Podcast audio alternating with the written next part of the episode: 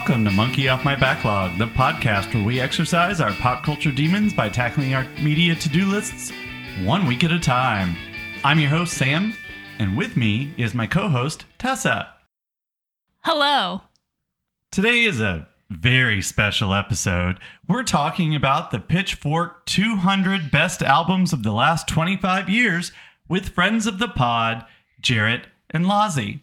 Now, to make this transatlantic discussion of peculiar Pitchforkian platitudes possible, Tessa and I recorded this episode in two parts.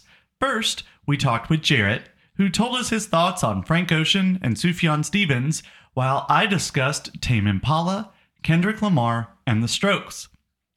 In the second part of this episode, Lozzie gave us his impressions of Fiona Apple's latest Fetch the Bolt Cutters, Madvillain's, Mad Villainy, and the Neutral Milk Hotel you've seen the album cover of everywhere. And Tessa finally listened to the Kings of Androids and Depression, Radiohead. Hey, Jarrett, how are you today? I'm fine. I, I prepared a lot for this. I didn't prepare to talk about myself, so okay, well, I'll talk about you instead. So, back when this list came out, uh, we talked about it on uh, the. We talked about it with Andy a little bit, the three of us. I had some things to say about it. It was because of something else I was talking about that week. I don't even remember. But I knew I wanted to come back to it. And when I started planning the episode, Andy said, no. and so.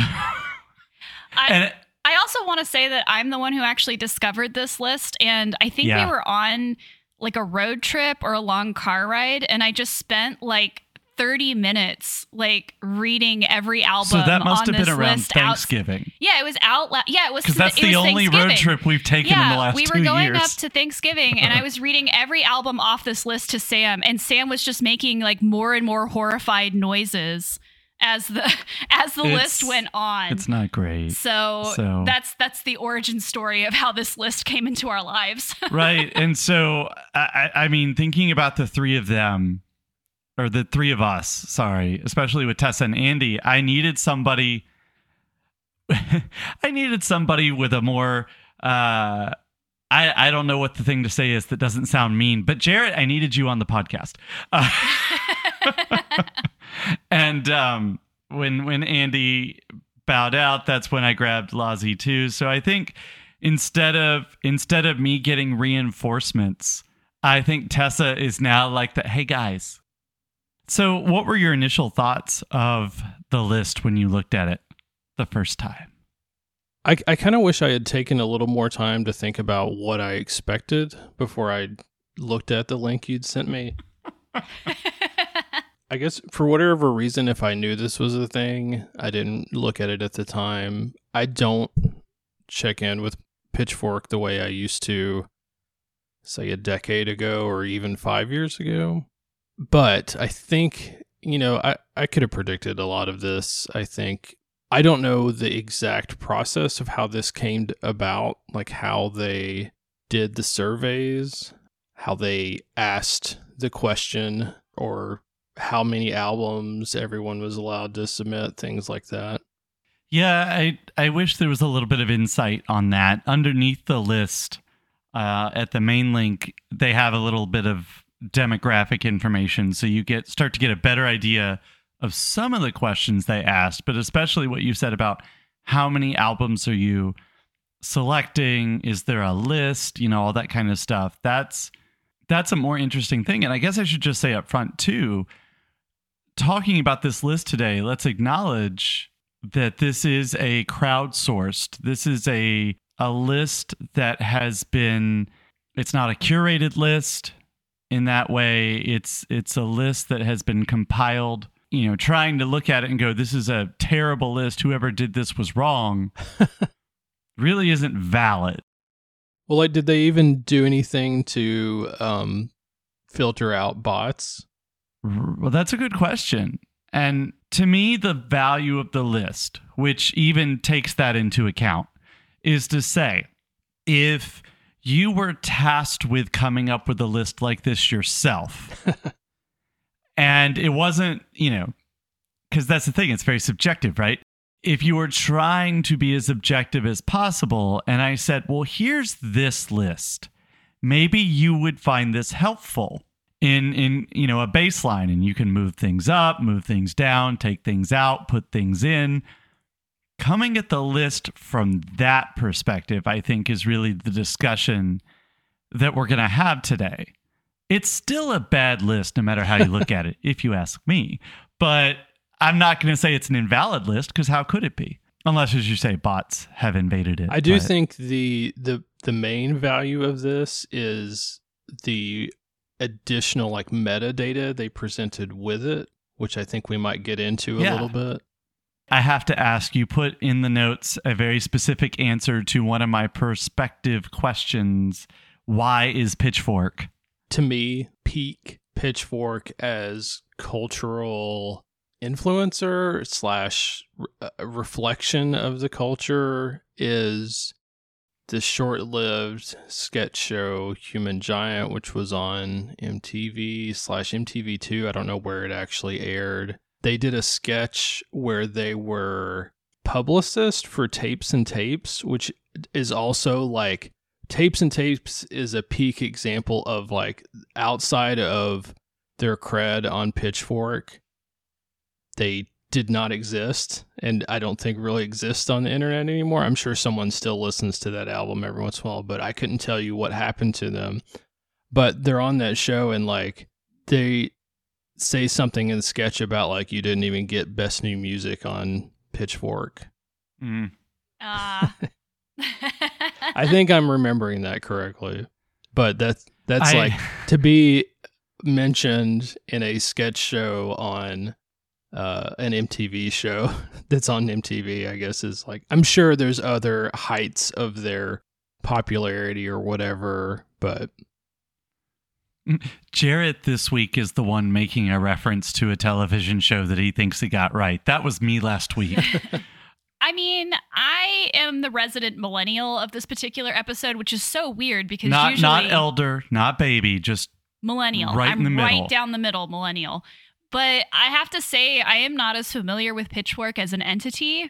And based on this list, I'm going to say, I mean, they even give you the demographics. I feel like this is a a publication perhaps that's aimed at readers that are a little older than I am Mhm. and maybe a little bit more male than I am. very But- much so.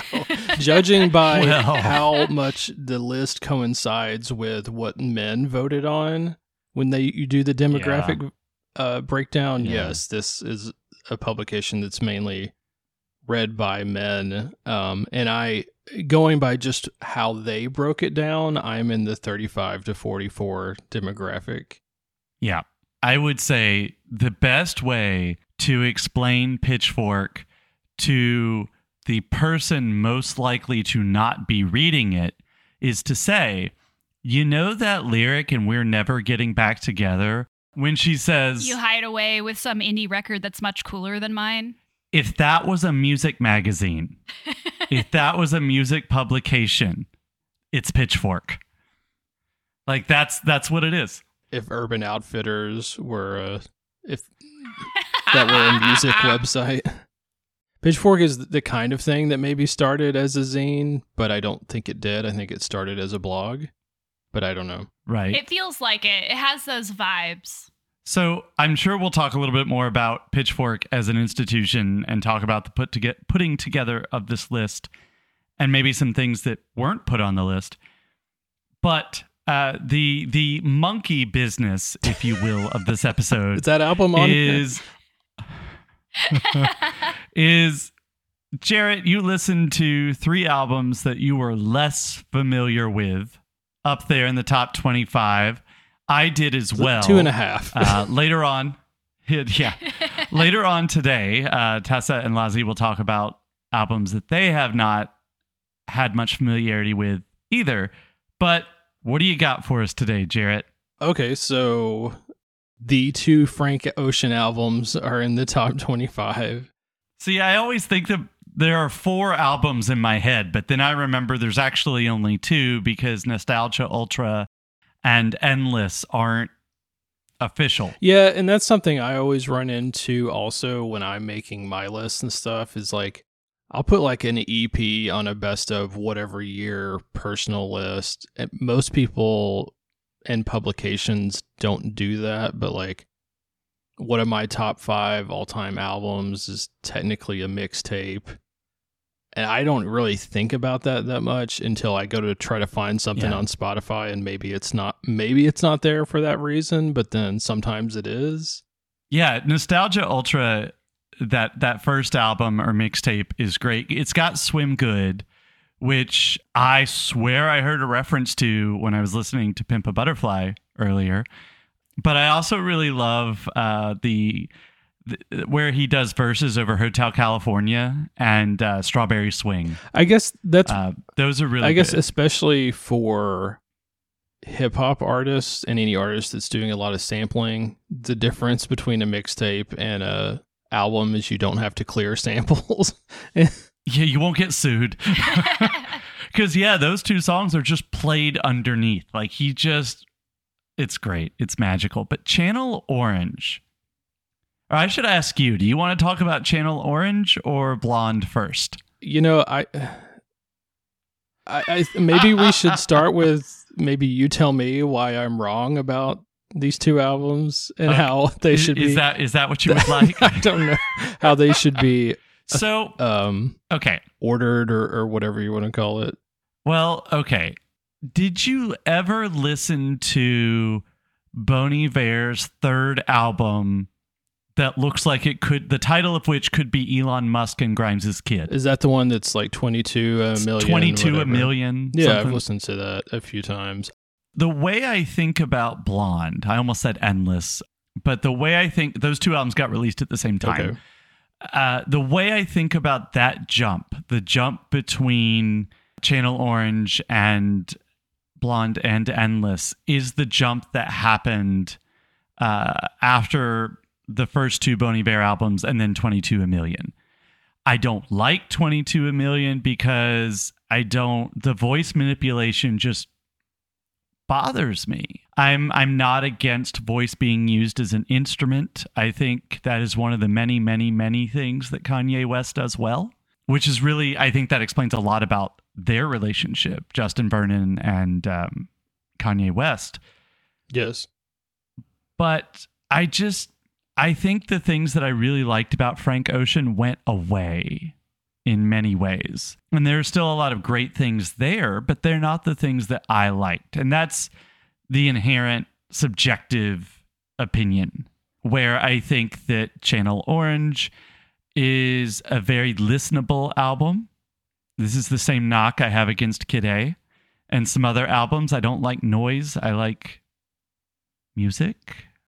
That sounded bad, but and those two things are very uh, flexible things. But Channel Orange has a just thinking about you is a, a, killer single. That is a song that was written, and that is like that's a single right there. It has pyramids, which is great. It's just like a nine minute, three part song, and it's like you did a lot there, friend. And then um, Bad Religion, which is, I think, probably the best song on Channel Orange, even though I like Pyramids so much.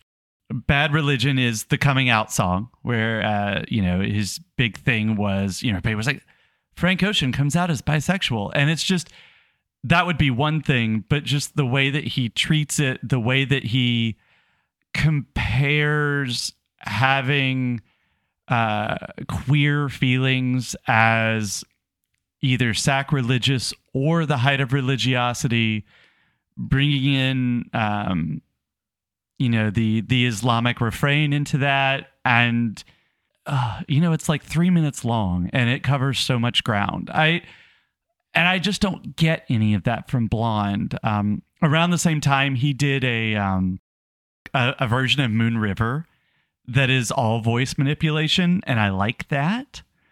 But there's no way I'm gonna like an album of it as much as I like what he was doing on Channel Orange. So there you go. Play off of that. I so I laughed when you said that you like um what did you say you like music not noise however you phrase that And that's very mean. I would like to remind everyone this is a judgment free podcast. and the thing about it is, if you like your if you like your art noise or if you like your music noise, that's great for you. I have no problems with that at all. I've seen Radiohead live, by the way. When they do the noise live and there are strobe lights going on, it's cool. So I la- I laugh for two reasons because as a musician, I think a lot of what I do would be categorized more as that. Even like in the if I'm doing it in the context of a more like what most people might consider a more standard rock band, and then also that in honor of talking about this list, I'm wearing a bootleg Sophie um, shirt that says it's okay to cry, and I think that we can paraphrase that to say it's okay to disagree for for Yes. talking So about I feel like music. there's music. gonna be also on the list. Lot, a Yeah. lot of disagreements on this podcast, but that's okay. The whole point of these lists is that they're subjective. Yeah. And I mean, we're definitely going to talk about this when we talk about pop. The Charli XCX album or the genre? Yeah. uh, the, well, Either. I think they're both problematic in relation to this list. One of the questions I had in my notes for the Frank Ocean section, I think relates to this. If if I can try to loop in all, all my thoughts Yeah. about the things you were saying with the this question that relates to something you guys talked about uh three months ago or so on the podcast, which is is Frank Ocean vaporwave? that was a great note. So my two details for this is number one, Channel Orange. I believe that sound is loading up. Is uh, is it a N64 cartridge? I don't I don't know what that sound effect is, but it's loading up some kind of. I thought it was a cassette. I thought that too, but then there's a there's like a startup tone that I didn't recognize. Oh, no, you're right. And you're at right. first, I thought, oh, is he using the Power Glove sample from the Wizard? I'm like, that's not the right generation at all. But that is my frame of reference. Good for you for bringing that that, ages up, me a little bit, and I've heard that sample used. Oh wait, in Jenny. Lewis isn't on this Right. list either. I was gonna bring that up. She's on Damn my. it! She's on this my list This list is Yeah. terrible. Um, so I, I don't know if it's the N64 startup sound or if it's a Sega Genesis or I don't know what it is. My favorite explanation of what is vaporwave ever is that it's shoegaze for people who owned an N64. And Shoegaze. Oh man. we should have had you on that episode. That was I talked about shoegaze on that episode. Where were you? I was listening to it being like, did someone say shoegaze? but and then the other thing is that so I think part of the reason I like Blonde so much is that it uses a lot of and I don't know if it's still trendy, but especially at the time, it was like peak trend of what is referred to in the last decade or so as lo-fi. Now, 20 years ago, lo-fi meant something else, like guided by voices or Jon Spencer Blues Explosion, like lo-fi meant you were recording into a four channel, you know, tape recorder or something like that. But now it means that you make it sound old, which a lot of times for the generation of people making a lot of influential music right now means it sounds like it was dubbed onto a cassette or or and I think this is more relevant for Frank Ocean because he's put out content on this format and he was one of the first big artists to do it is that it sounds like something that was dubbed onto VHS. Blonde has a lot of guitar on it, but almost all of it is either with the use of pedals or in post production with other effects. They put um, vibrato on it, they put filters on it, they put reverb on it, they put delay on it, all those things.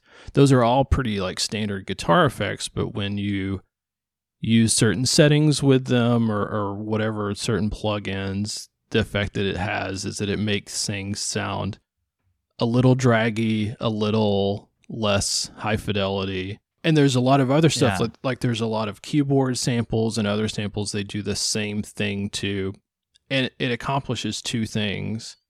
One, it, it gives the album a certain overall cohesion that I don't think Channel Orange has. Even though I like all those songs you Mhm. mentioned, I Mhm. also think Lost is, as younger people would say, a bop. Um, yeah. it it also makes his voice stand out even more because they don't put a lot of noticeable effects on his voice other than at, at spec- specific moments whereas the music itself almost always has effects like that on it his voice they sometimes it is very affected but other, other times it is not and just to my for my personal taste, it works better. And I also feel like, you know, you were talking a little bit about some of the cultural significance of Channel Orange. Blonde, I feel like, is interesting as the album that is right on the edge of the top five, whereas number five is one of the albums you're going to talk about, uh, To Pimp a Butterfly by Kendrick Lamar Yeah. these two albums both have a lot of overt references to Black Lives Matter, racist violence, you know, Right. things like that in general. And that also, to me, makes it stand out among a lot of albums that, to me, are just like mediocre. and I don't mean in his catalog, I mean like on this list. Well, right. Well, even my beautiful dark twisted fantasy, which I, I, I told Tessa if you put I don't like Kid A. I'll just come out and say that. We'll talk about it a little bit later. Um, but if you told me that OK Computer or My Beautiful Dark Twisted Fantasy were at the top of a best album of the last 25 year list, I'd be like, well, okay. There's nothing you could do to convince me on the merits that there is any objective better album than those two. There are plenty I like better. You know, but but Kanye on on My Beautiful Dark Twisted Fantasy is a little is definitely more removed from some of those issues than from Kendrick Lamar and uh, Frank Ocean. I can definitely see that what you're saying.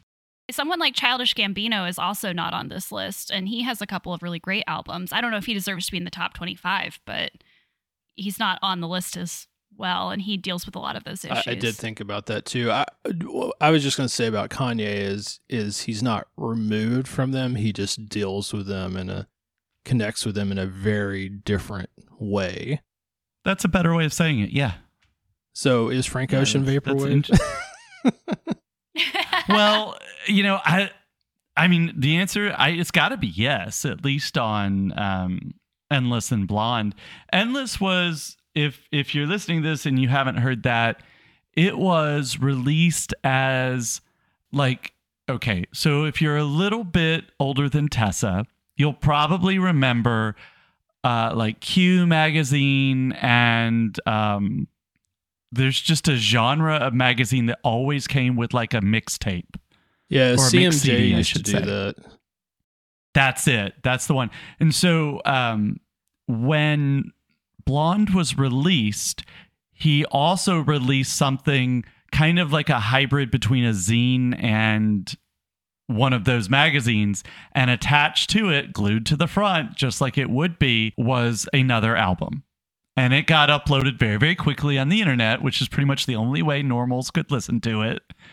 Um, unless you lived in a big city, right? And we're lucky enough to find the the publication. He's doing very similar things on on both albums, but I definitely think that makes it vaporwave.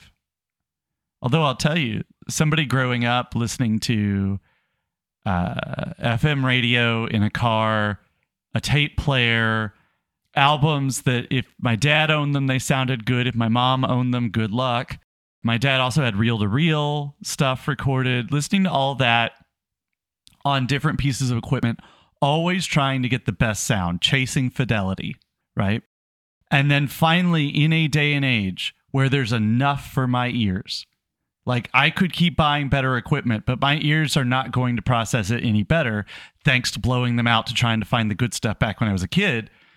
Now you're going to start doing stuff to make it sound like it used to? Dude, we just got here. I'd like to hear it. But that does very much make it vaporwave. Are you seeing this, Tessa? Come on. Oh, we're doing a cat. yep. I like the whisker filter, though. That was fun. That was fun initially. Your cat has opinions about the top 25 pitchfork. That was great. He's like, I and now to that. talk about Sufjan Stevens. Well, okay. He really likes Meow the Jewels. I like it. I like it. Kitty L- Perry. Little Bub did release an album, so Yeah. So I listened to obviously when Tessa was listening to Kid A, I listened to it again. This is the second time I listened to it over the past couple of weeks. I also listened to Yankee Foxtrot Hotel, another album I don't like. Now, as far as experimental, noisy albums, let's talk about the Tame Impala album that sits at number 25, Currents, which is the pop version of a noisy album. okay. I think. Like, and in fact, in fact, if you look at the Pitchfork review, they compare this album to Yankee Foxtrot Hotel and Kid A. And I'm like, okay, if you're making that comparison, this is the best one. This is the best experimenting with a genre, bringing in different sounds and ideas. But that album works for me. I really enjoyed Currents. I'm not somebody who's familiar with Tame Impala. I wonder how much of that is that he, you know, it's just think I think about this a lot. Like Tessa put in the notes that the the Lorde album Melodrama deserved to be in the top twenty five, and that's a, I think a good example of what I'm thinking of is just like her voice just doesn't do anything for me. It does not work for me at all, and I wonder if that's if that's part of the Tame Impala thing for you because you know it's a very different he has a very different um singing voice than Thom Yorke or uh Yeah. what's his face from Wilco. I can't think of his name right now. Yeah, uh, Jeff Tweedy. Well, I was I was telling Tessa that uh, D'arcy Wretzky recently came out about why she didn't join back up with the Pumpkins, and she said, "I hate I hate Billy Corgan. He has a terrible singing voice. He knows it, and he takes it out on other people." And I'm like, "Well, okay then." and I I would I well, right. I would put Thom Yorke, Billy Corgan, and Tom Petty in a group of extremely talented, successful musicians who just don't sing good. But that's part of it, right? I mean, Neil Young almost qualifies for that. He has a basic understanding of melody. But to that point, though, two of the songs on Currents, Cause I'm a Man, has been covered by Haim, and New Person, Same Old Mistakes is on Rihanna's Anti Hmm. which is how I know both of those songs. So hearing the original version, it's like, oh, I see. It's actually still really a good song. Speaking Neat. of which, Anti isn't on this list. Anti It is, is. on the It's- list. uh, in the top 25? It's 25? much higher. It's- yeah. On the top 25? No, not on the top 25. It It, is- should be. It should be. Too yeah. low. Sorry, continue. I just remembered about anti. That's been my whole exercise in this is me being like, oh, I just remembered about that Yeah. album. Yeah. That should be higher. I mean, I, I think every response that you've had so far, every every thing you've said today, uh, Jarrett, really underlies something that I went to college. I was in college when uh, Kid A came out. Yeah, me too. as I told Lozzie the other day, that was the the release of OK Computer into Kid A was like the bleeding edge of insufferable hipsterism. That's that's what I would like to think of it as. I was I was one of those insufferable hipsters. But well, even if that's true, and who are we to judge? We oh, you can there. judge me. But even if, well, that's fine. well, that's kind of the point, though. That's that's what I'm trying to say here is that that was that was the you know it was a time where your musical taste was very much weaponized in a way that was particularly vitriolic. And hearing other people talk about your musical taste in that way to go back to the Taylor Swift lyric that's why I love that song is it it's very um it's it, you know it's hurtful because you like you like what you like right? When somebody says that something you like is overrated or not good and that's something that's a big part of your life it's it's it's hurtful and there's and i think some of that is genuine foolery, but as much of it as anything was just we we've gotten better at learning about how to talk about music. You know, like Yeah. I I think it's really interesting hearing uh, you know the the thoughts that you've had so far and saying, well, we apparently like very different kinds of music. But that conversation ends up in a very different place now than it did, you know, in the late 90s. Right now, it's like, well, that's cool. Neat. We both like Sophie, so we're all good here. Because we have that middle ground now. And even if we didn't, we get it. Whereas back then, it was like, well, you suck.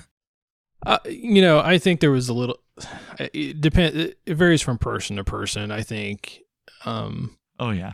back then, I, especially with strangers, I was much more judgmental. I, I worked. I worked at a CD store shortly after Kid A came out, so that's where a lot of that um, stuff Oh, got boy. e- oh, expressed. boy. Oh, jeez.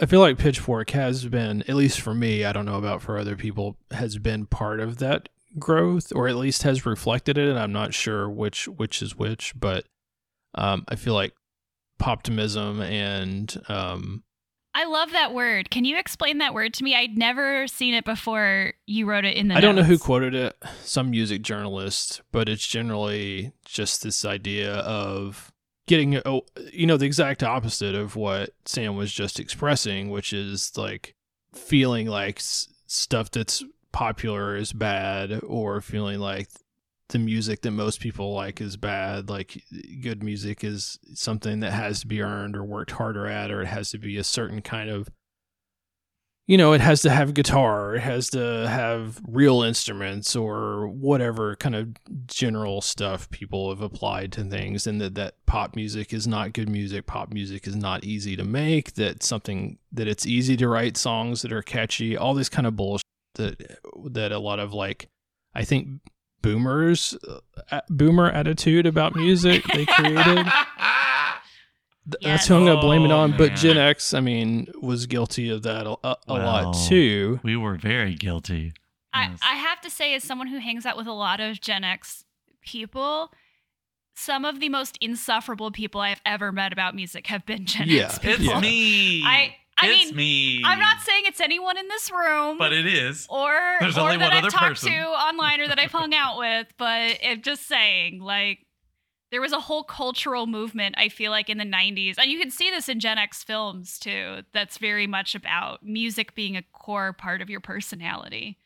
I feel like the the like nerdy thing that expresses this that I would recommend to people is the podcast Switched on Pop, and the like less nerdy way it's expressed is just things like the universal appeal of Carly Rae Jepsen's emotion and Oh, things like being able to go on Such a good Wikipedia and realize that this musician you like also worked with these people that you maybe don't think highly of or whatever. Like James Blake is a good example. There's a lot of like Venn diagrams of people like him on this list. Like he worked on Blonde and he's worked with a lot of different artists. And then his album is also on this list. And like he's had songs on a lot of TV shows and stuff like that. Like Yeah, and I I think I wrote this down in the notes too, but I also have to say in regards to pop is that and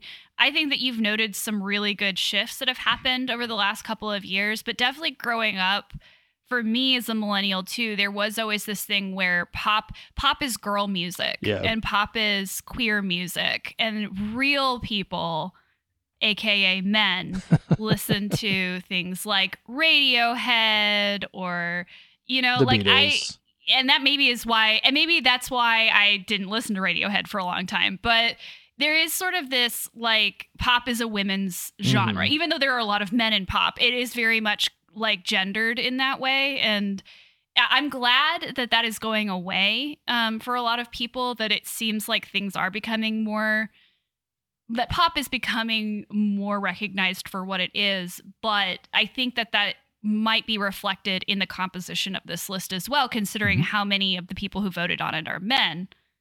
Well, you know, Tessa knows because we've talked about it, but one of the things that's really, I think, and of course, we're in a very toxic time to talk about being trans, but but I will tell you, for me, the most significant thing as as a as a this is also something that's very easily uh, relatable to the Wachowskis, but that's a different conversation. It's not so much putting on something, you know, saying I'm this, so I can do this, I can be this. It's getting rid of something else, Hmm. you know, and being able to say, okay, all of this this masculine stuff that just hasn't you know it's like it's like when you put on a, a, a something you- it's when you put on an article of clothing and all you can feel is the label itching at you right? Like that's what this is. It's like i'm not comfortable. This is not right. I hate this. And so you know you take any kind of pop music that i liked in the late 80s or early 90s as a guy i wasn't supposed to be listening to that. And so there was always like a little lot of a lot of shame a lot of guilt. And that fed into some very th- you know toxic things that happened in the late 90s but eventually much more quickly before i figured anything out about gender i figured out that was wrong and i should like what i Mhm. like you know there are no guilty pleasures. There are the things that you like to listen to. And that's the end of the story. So all that stuff about gender is is definitely Well, it's definitely true because i lived it. I think part of that also comes from this idea that like when women write about things, they're women's problems, whereas when men write about things, they're these great universal truths that everybody goes through, right? And so and and then if you add any I love this cat. This cat is You want him? making my life right now. this cat is a disruptor this cat this cat has opinions on on what we're talking about. cat stevens Cat Stevens. sorry Well, uh, uh, not any- really if you add any modifiers to that, it Cats only in the becomes worse, right? Like Frank Ocean, oh, that's that's black gay music, right? Right. Or Kanye West, that's black music. You know, like uh, Janelle Monae, that's black women's music. you don't have to be bisexual to like vaporwave Uh, right. it helps. it's for but- everybody but yeah, so like I think that I think we're getting better about it, but there is still kind of this sense of certain artists because of their identities get boxed into well they write about these issues and that's that's that's for those people as opposed to male white cis artists who are writing these universal truths and you know they're the tortured artist who gets to understand the human experience whatever that means. Right. Women can be walruses too. Goo goo goo choo. I feel like Sufjan's like the third guest on the late night show that we keep pushing off. But I have qu- I have a question for both of you. Jarrett, have you listened to the Strokes? Have you listened to Mr. Casablancas' record? Yeah, I have listened to the Strokes. It's kind of funny. Like part of the reason I got that job at the CD store was so that everyone else that worked there could go to the Strokes concert. what would you say is your general impression of the Strokes? Uh, listen to Marquee Moon by Television first. That's yes. So one of the things you put you put in the notes was uh, just the general question of what's ranked too high, and in, in the notes I put the answer That one. white guys iterating on 70s and 80s music, which I'm not one of those people who's like, if so, something has to be original to be good, I definitely do not feel that way at all. I do feel like that if for something to be great, it helps if it's original. Um, I do think This Is It is a good album. There's a lot of catchy songs. I also think the Strokes are very indicative of white privilege, and it's so appropriate that they're so high on this list. And like you just Yeah. look at the white people versus black and other minorities on this list, and like, so you, you know, you have the Strokes who are at least some of them, their parents are record industry people, and then and talking, it's funny, like you you go back to what we were saying about like we have all this uh expensive technology and like advances in in music production. And then what we do is make it sound old.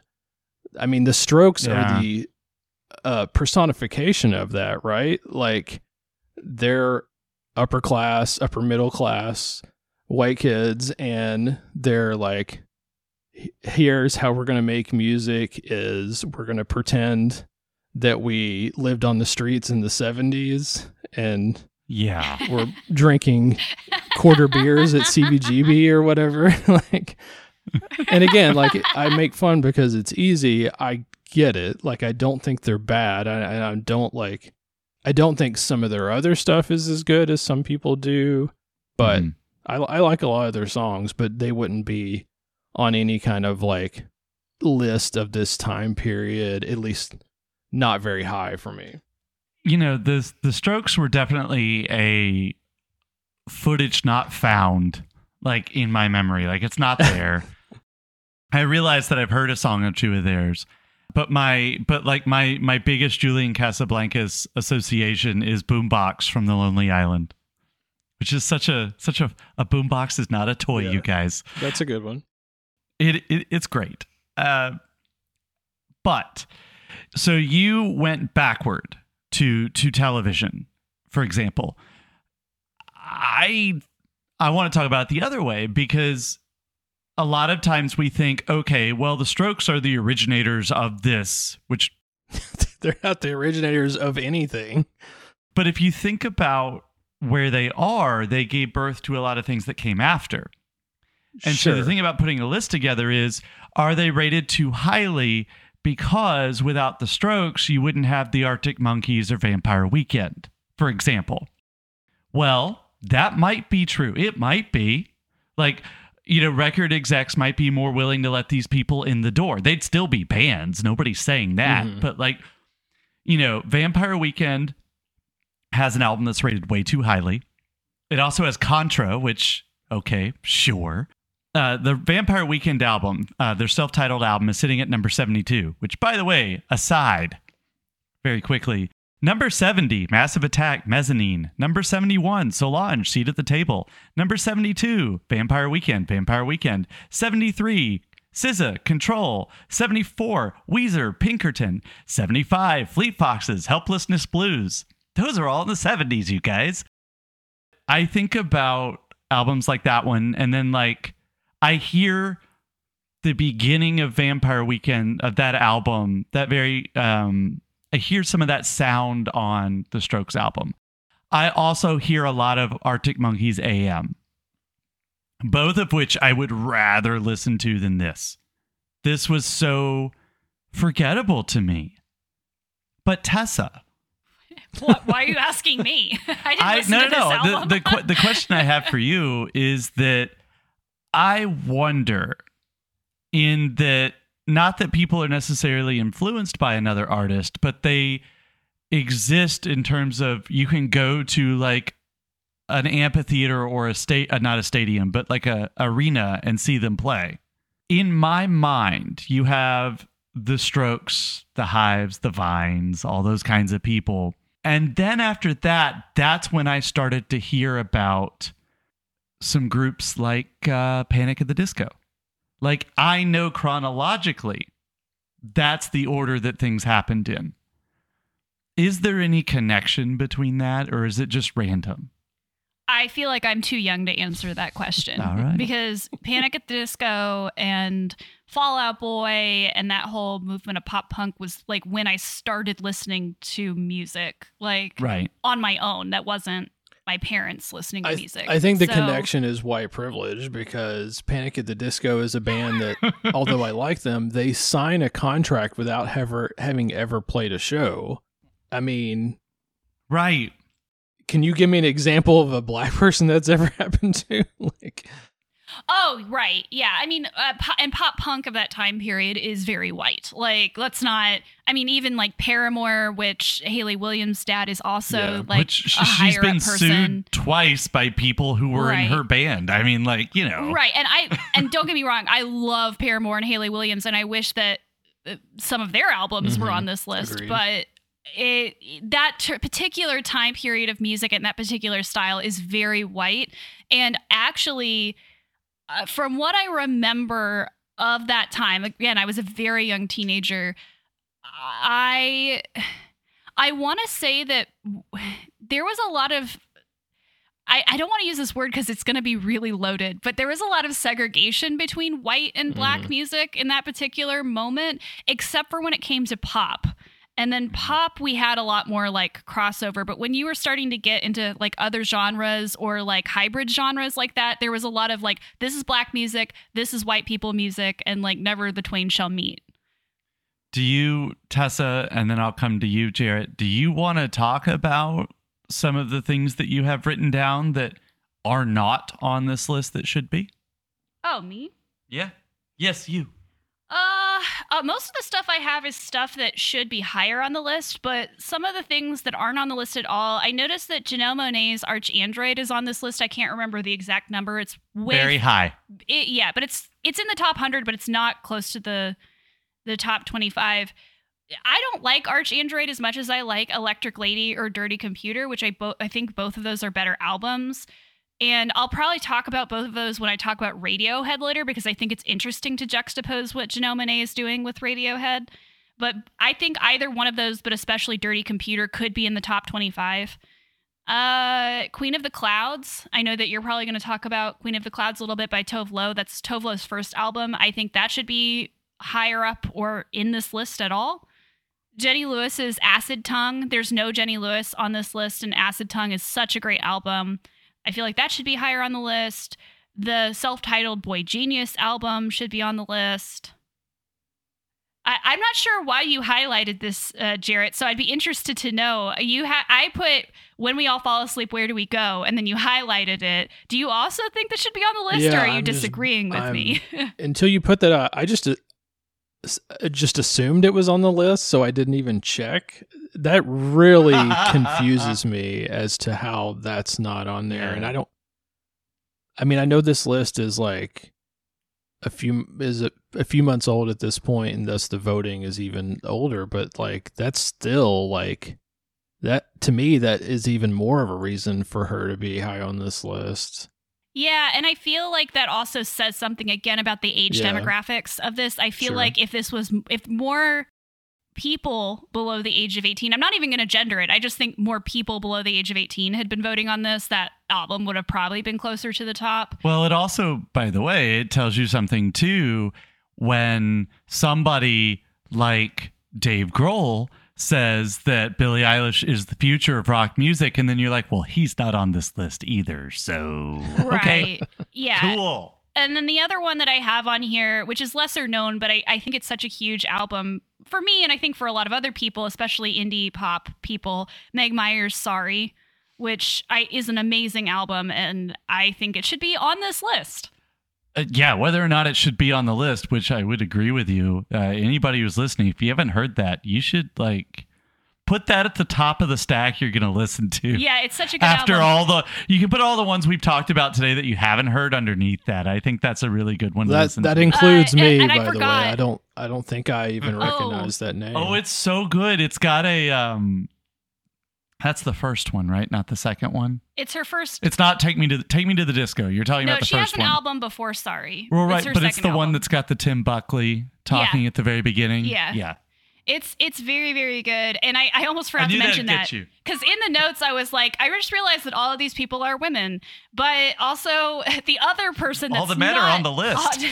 well, that's not true. Three One or of the men four or that I five think should be on the list. Yeah, Or seven if you're Kanye. Uh, But Watch yeah. the Throne, not on the list. Weird. One of the one of the men that I think should be on the list is The Weeknd, especially Beauty and the Madness, which is that's not he, so he's a formative not on pop it at album. all. No. no. Okay, that's Not another After one that I, Hours? just- I didn't Not- even check. You know.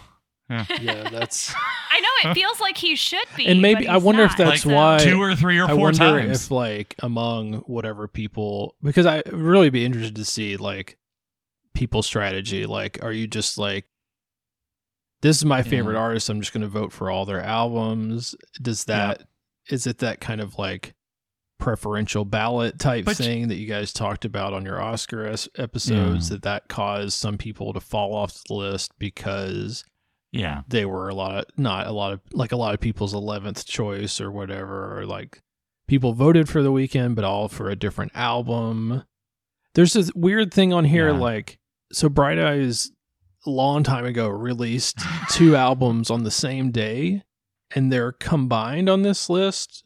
It's not a double album. I why are they combined? So like the Weeknd, there's that um that basically it's like a compilation of all his EPs and stuff. Like Right. did they did that was that disqualified when people voted for it? Like I don't know. Yeah. But yeah, even taking that out of it though, Beauty and the Madness and Starboy, I was surprised to not see either one of those on here. well, and After Hours would be my Yeah. pick. I wouldn't even pick. We talked about that. Trilogy Um, and After Hours are my two for him. All right. So, Jarrett, you put a very long list of things. Give me I need one give me one second to address this this cat situation. I'll be right back. Oh, the cat That- that situation cat would situation, be a great album yes. name, actually. That Usually cat is in a asleep. new place Yeah, and is clearly unhappy. he needs some comfort. He's gonna let you know that you made a powerful enemy. So the Weeknd is missing. You have quite a long list of things that are missing in the notes. Walk us through. I learned a lot about what you like to listen to from this list of things not on Yeah, this and I was trying to be objective. Like I realized this is the exact opposite of that kind of list. Like I assume everybody who entered this poll was being subjective. But I was trying to think about it objectively. Again, like kind of what you said at the beginning of think about more of something to build a list from rather than a, a list itself, but more like a just a collection of suggestions for starting this kind of list. And one thing that stood out to me that we haven't talked about yet is the lack of any kind of heavy music with a couple of exceptions. Deafheaven's on here, I don't actually like them, but I know a lot of people do. But that's another band where the vocals just don't work for me. Um, and I and and heavy music is that way in general. Like there's such a range of vocal styles in heavier music that I feel like the taste is even more niche. But again, trying to think objectively, I put together a list of, I don't know, this is 15 or so things that could have been on this list. A couple that really, again, really surprised me uh, The Shape of Punk to Come by Refused, At the Drive-In's, Relationship of Command. Really surprised me that that those two aren't on here. Fans of At the Drive-In, maybe they act- voted for a Mars Volta album or something like that instead. But um, System of a Down, that's another one where what album do you pick? I suggested Mes- Mesmerize. Um, Converge, You Fail Me. Again, that's one where I think a lot of fans of that band would disagree on what their best album is. This is a band that's like has they they no longer exist, but their past discography I feel like is ruined because the name of the band is ISIS. Um, my suggestion here was Oceanic. Crimes by Blood Brothers, uh, the more extreme version of some of that kind of scene kid stuff we were talking about a couple minutes ago. Um, Baroness, Golden Gray, Boris, Heavy Rocks, Health, Death Magic. Um, there's a lot of good Liars albums. I'm surprised they're not in, on here. My recommendation is Drums Not Dead, but that's one of their more experimental ones. So, Have a Nice Life, The Unnatural World, Brutus. The band is named Brutus. The album is named Nest. Draconian, Under a Godless Veil, Lethian Dreams, Red Silence Lodge. Um, I'm going band album here. I know a lot of these just sound like made up stuff to a lot of people probably. Divide and Dissolve. The album is Gaslit. Uh, Big Brave. The album I have for them is A Gaze Among Them. And then I think the way you say this band's name is Nachtmystium. And this is the album. This whole thing is the album title. Addicts, colon, black metal, M E D D L E, part two. Um, and yes, that is a Pink Floyd reference. Yeah. Yeah. Which Meddle's a great album. It is a good album, yes. And that's that album is kind of like in that style, but like, what if Pink Floyd were a black metal band? Oh. By the way, I saw Liars open for Radiohead. Yeah, I think some of my friends saw them on that tour too. I've seen Liars like on a headlining show, but I did not see. I've only seen Radiohead once, and it was um They were fine. I mean, they were good. yeah. I like Liars a lot. Yeah. I think they're one of those bands that like they're not consistent enough, and they've just never quite crossed over because they're they're they're pretty consistently weird. Is the one way that they like like their first album is like Gang of Four basically, and then their immediate follow up is like more like mm, Suicide, but with less synths. I don't know like what to co- compare it to even, but they're they're a pretty experimental, like genre defying group, and they've also had a lot of lineup turnover and and stuff like that. Yeah, I also had a list of just people that we haven't mentioned that I thought should be on the list. I don't know if you want me. There's some there's some good mentions. I don't know on if you want one. to single out Yeah. people or if you just want me to go through it or what. Well, I can say just without going through a lot of things, not going through the whole list, I could tell you immediately. I see, uh, I see Lil Wayne and Pusha T, both of whom are on this list by virtue of being on a Kanye Yeah, West album, sure. but not in their own Right. right. There's a little bit of that. Well, going I on, mean. yeah. I, yeah, um, the Mountain Goats, whom I will be Have listening to for the first time following. soon.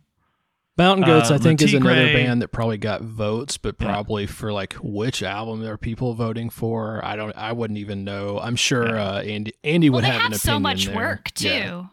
Yes. right? Like, Well, aren't the Nigel Mountain is making me listen to them, so we'll Yeah, see. But the Mountain Goats are like extremely prolific, yes. Right. and so that might also I be the issue. so. Well, now people who aren't extremely prolific in that I mean, who is compared to Right. mountain goats? But you have um well, I don't know if if uh if if Chan is exactly pop or not, but you have uh Peaches, Le Tigre, and Cat Power on here. All of whom are yeah. I wasn't expecting Jose Gonzalez on here, but now that I'm seeing his name here, I think that is a really good mention. I feel like yeah, and I'm he's I, underrated. I'm a guitarist, so like this is a guitar style heavy list, um, or like you know people doing interesting sounds with other things, but like there's several things that are on this list because like you know they're S level, superior level guitar tones and use of the guitar, and like Jose Gonzalez is one of those people like nobody plays guitar the way he does. hmm I think actually, like maybe I can sort of start transi- transitioning us in that way. I think if you compare a Jose Gonzalez album to the specific Sufjan Stevens album that I had not listened to, there's just a so much more interesting guitar playing and production on Jose Gonzalez's albums to me. There are two Sufjan albums very high on this list. One of which is the one that brought him in as much as he's a household name. It's what got him there. It's Illinois. And then a little bit lower on the list is the album that met the most critical acclaim that that really was a much more personal album, Carrie and Lowell. Which one are you talking about? I mean, I think knowing that I'm in my 40s makes that answer more clear. Um, Yeah. but I, I've been listening to Sufjan since probably right before Michigan came out. I like the album Seven Seven Seven Swans, but then um, yeah, Illinois was a, big one for me too. And and after that, to me, like there's diminishing returns as far as Mhm. and I think that uh, a lot of that's more indicative of the shift in my tastes and things like that. But I, I do feel there's a change in, in a lot of his uh, production techniques and stuff like that um, that I feel Mhm. like happens over that period too. Um, and I feel like this album, the uh, is it Carrie and Low- Lowell? Um, yes. Yes. it just sounds a lot different than those three albums. Again, Michigan, Seven Swans, and Illinois. To me, it feels less intimate. The guitar is, I would say, very compressed and his vocals are Mhm. EQ'd in a different way. There's just like less reverb and stuff. And I don't mean like necessarily artificially adding reverb, but it just feels more like it was recorded in a very well acoustically isolated studio. And I don't know anything about the production on any of these albums, but I do know, for example, like, you know, Illinois, there's a variety of instrumentation, whereas Carrie and Lowell is like, it's like his Yeah. Nebraska or something, but Oh yeah. I- oh yeah. That's a really I good like- I like, um, comparison. you know, Springsteen's vocals on Nebraska way more. I know that the two things that Carrie and Lowell have going for it are uh, "Should Have Known Better" Yes. is the song that folks are gonna Yeah. know. I assume that's been on a soundtrack for something or It's been on a couple of different TV Yeah. shows. Sufjan Stevens feels like a very soundtrackable odd artist. well, especially on Carrie and Lowell because uh, we one of the last times we road tripped anywhere. I remember listening to Pop Culture Happy Hour and they were talking about this. Um, this is an album about loss and and aging. You know, he's thinking about his mom, and you know, so it's very personal in that respect. Whereas Illinois and and Michigan, I, I've heard that one once or twice. To me, and I, this might sound awful to you, Jarrett, but to me, in my mind, and I'm not using gimmicky in a bad way. Like I could do that, but that's not what I'm doing here. I feel like this, you know, like I'm going to write an album about all 50 states, which you didn't, by the way. It's very gimmicky. It's it's done well, but if I'm going to listen to gimmicky music from around this time, I'm going to listen to Castaways and Cutouts by the Decemberists. also, also you know, I, good. I like my gimmick. I like my gimmicky in the form of sea shanties, Mm. which, which by the way, Castaways and Cutouts should absolutely be on this list, if not the Crane Wife Mhm. to to put in another one there. But I I think that's interesting. I was I was actually expecting it the other way around. I sorry, no pun intended. Should have known better, considering. But is Illinois okay on the list? Is it in the right spot? I mean, right spot. I don't know even how to to judge that, but yeah, it's Is everything in its right place up here? Is that a Kid A reference? Yes, it is. Um, Let's all go to the Idioteque, the national. I mean, I do think any kind of like list like this is going to have um, Illinois pretty high, at least from my point of view. So yeah, it's I don't I don't have any problems with it. it it's interesting what you were saying about how you interpret the difference between those two albums, and definitely Illinois compared to Michigan is more like okay, you're trying to write songs about things relevant to Illinois. But I Yeah. feel like I don't know why I began this sentence that way. For me, he works better when he's using really specific metaphors like Mhm. that. He's one of those artists where I think that that cliche of you know in this in the specific you find the general like when you write a song that's ostensiv- ostensibly about Superman but you make it you write it with your point of view and with your voice it becomes something that is much more general. So and I I'm bad at song titles so that song on Illinois is to me like a really emotionally powerful one even though like you could look at it and say mm-hmm. oh that's his song about Superman because there's a Superman monument in Illinois because there's a city named Metropolis and they've claimed that.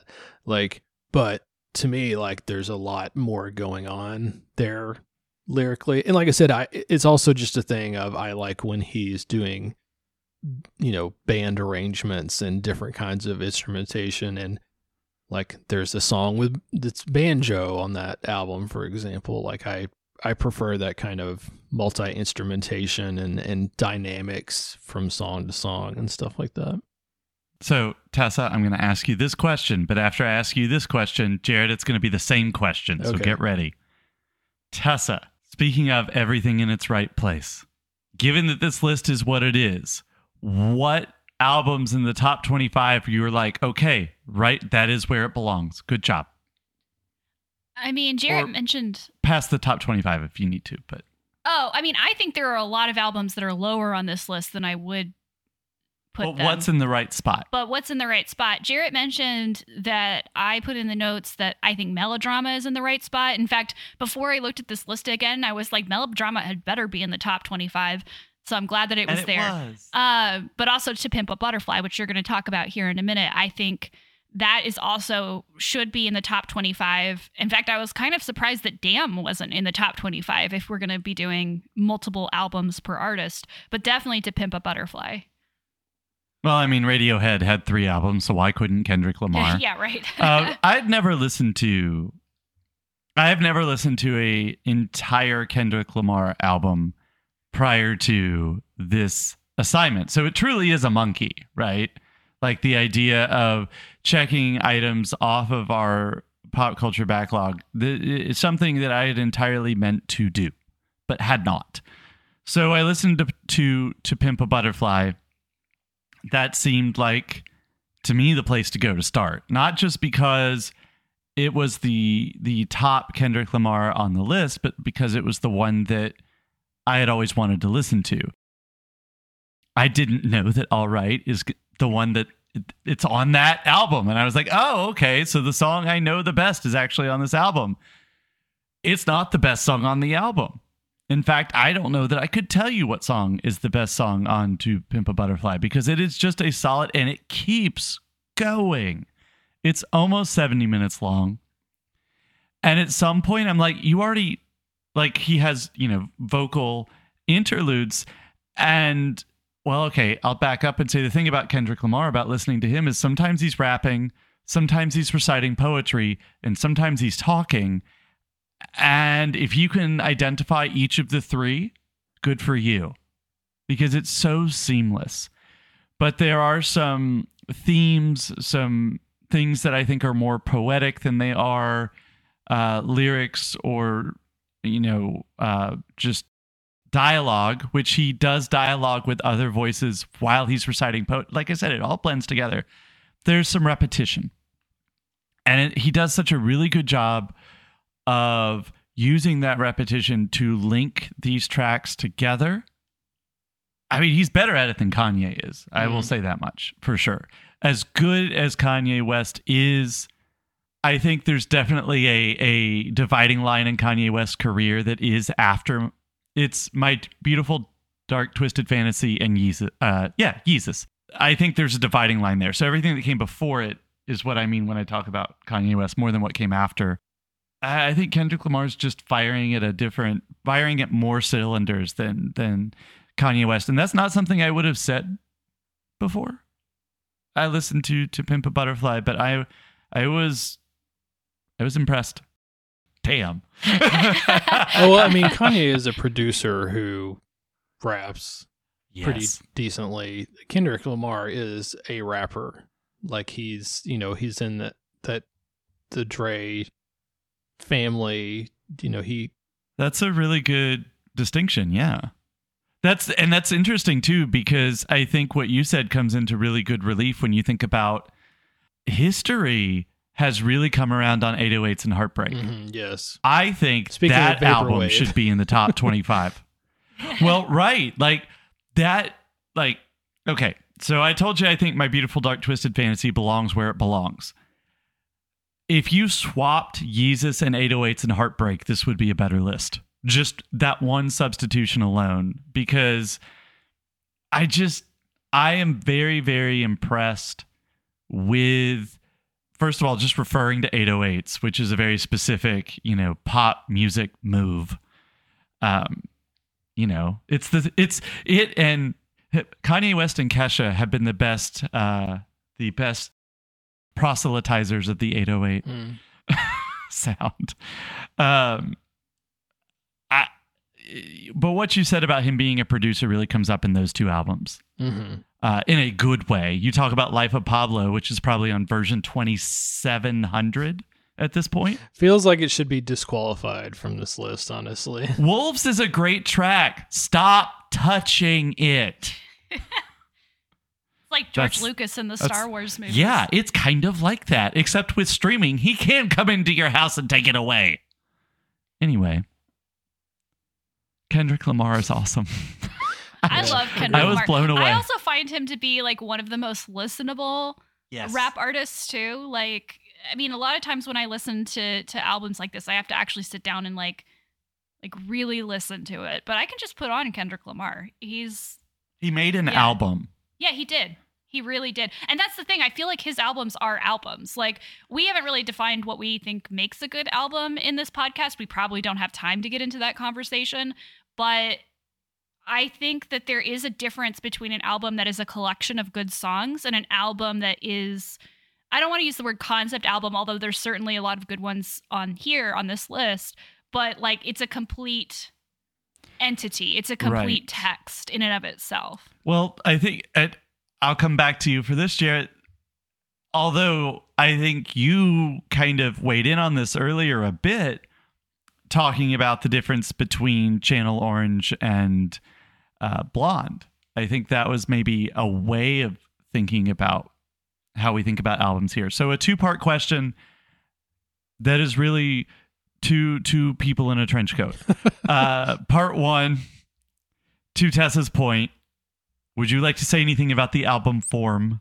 And part two, speaking of albums, which ones are in which ones are in any sense of the word correctly uh, formatted? So that's it. I'll give you the last word by way of a two-parter that's not really a two-parter. Well, I, I, I- don't have a lot of more to add about like what I think makes a good album, other than as you were describing "To Pimp a Butterfly."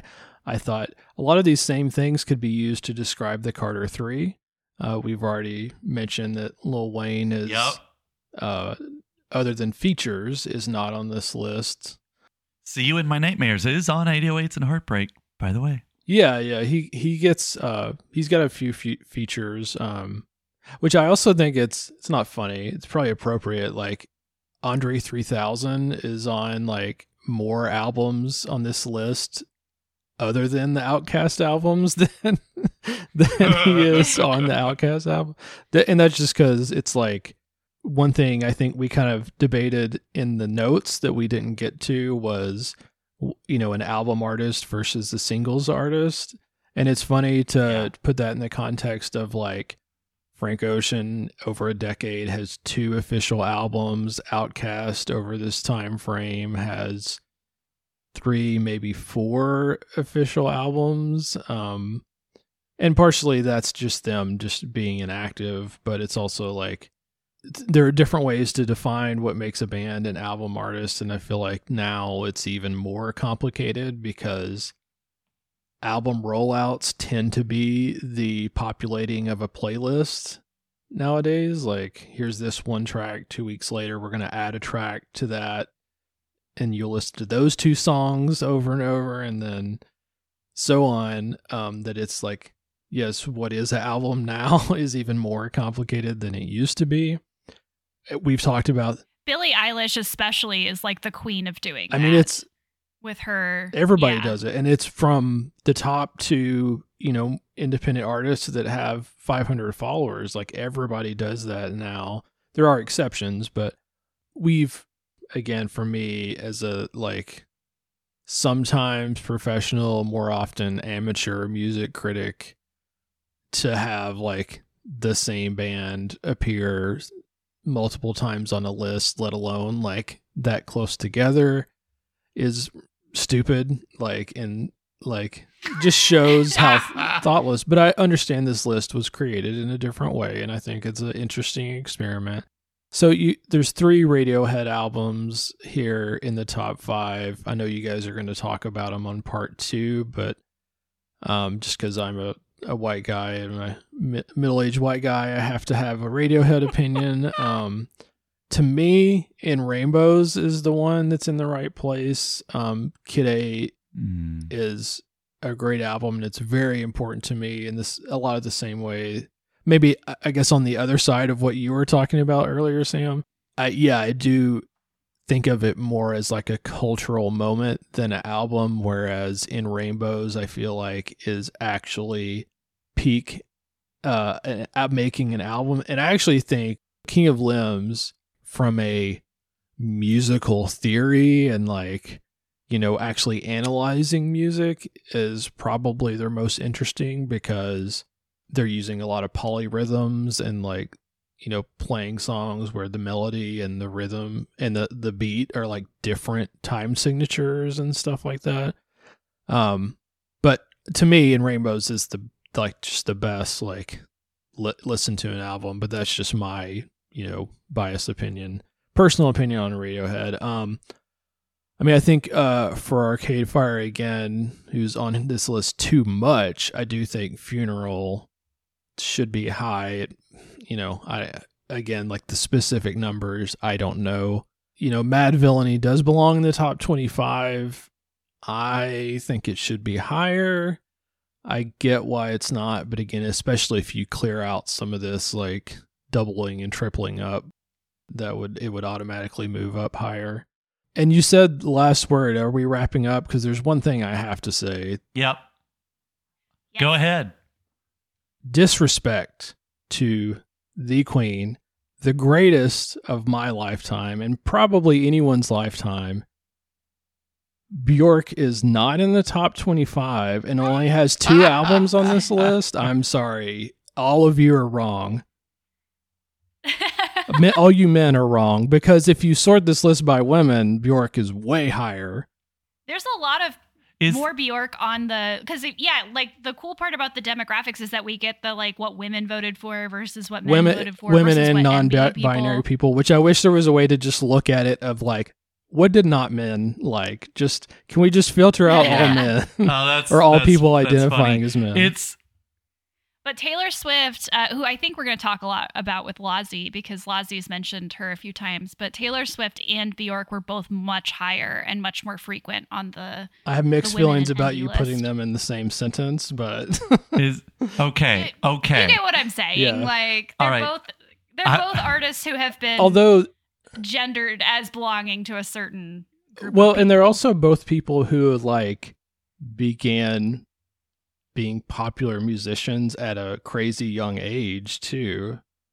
like Yeah. and whose entire lives have revolved around making music and having both having kind of a a um a, complex relationship with the media probably more more so bjork for that but sorry i'm pronouncing incorrectly i did that for years and i always fail to correct myself it's pronounced bjork It's all right to mispronounce her name is human behavior, but that album's But- not on the list so you can't say all is but all is full of love when you're talking. All right, that one's on there, so that's good.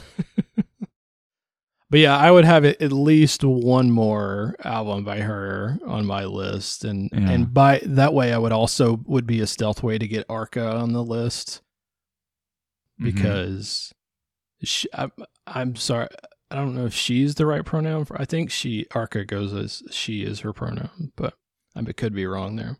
Well, I think that was a good thing to end on. All right, Jarrett, where can people find you online to, if they want to, talk more about these? If they musical takes with inexplicably want to hear from me more, um, I'm Gur Noise on social media. That's G R R Noise. And then my podcast that I co host with also past guest Melissa is Wild Pretty Things. Normally we talk about movies, not music. So don't worry if you've had enough of my thoughts on that. well, thank you for joining us today. Thanks for having me. Unless this is your first time listening to a Monkey Off My Backlog podcast, you're thinking, Sam, why did you ever think that you could record two different conversations and put them in one episode? Don't you remember the James Bond episodes, the Oscar episodes? Well, yes, I do.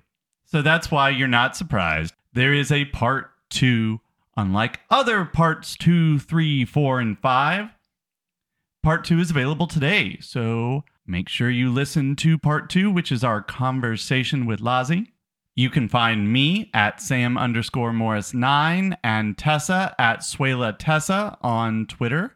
Send us your thoughts about our conversation about the Pitchfork list and the music on it and the music not on it that we talked about today. What pop culture you've crossed off your list lately, what you'd like for us to talk about on future episodes, or anything else that comes to mind. Find us on Twitter and Instagram at Monkey Backlog. Email us at monkeyoffmybacklog at gmail.com. Make sure you listen to part two and get that monkey off your back.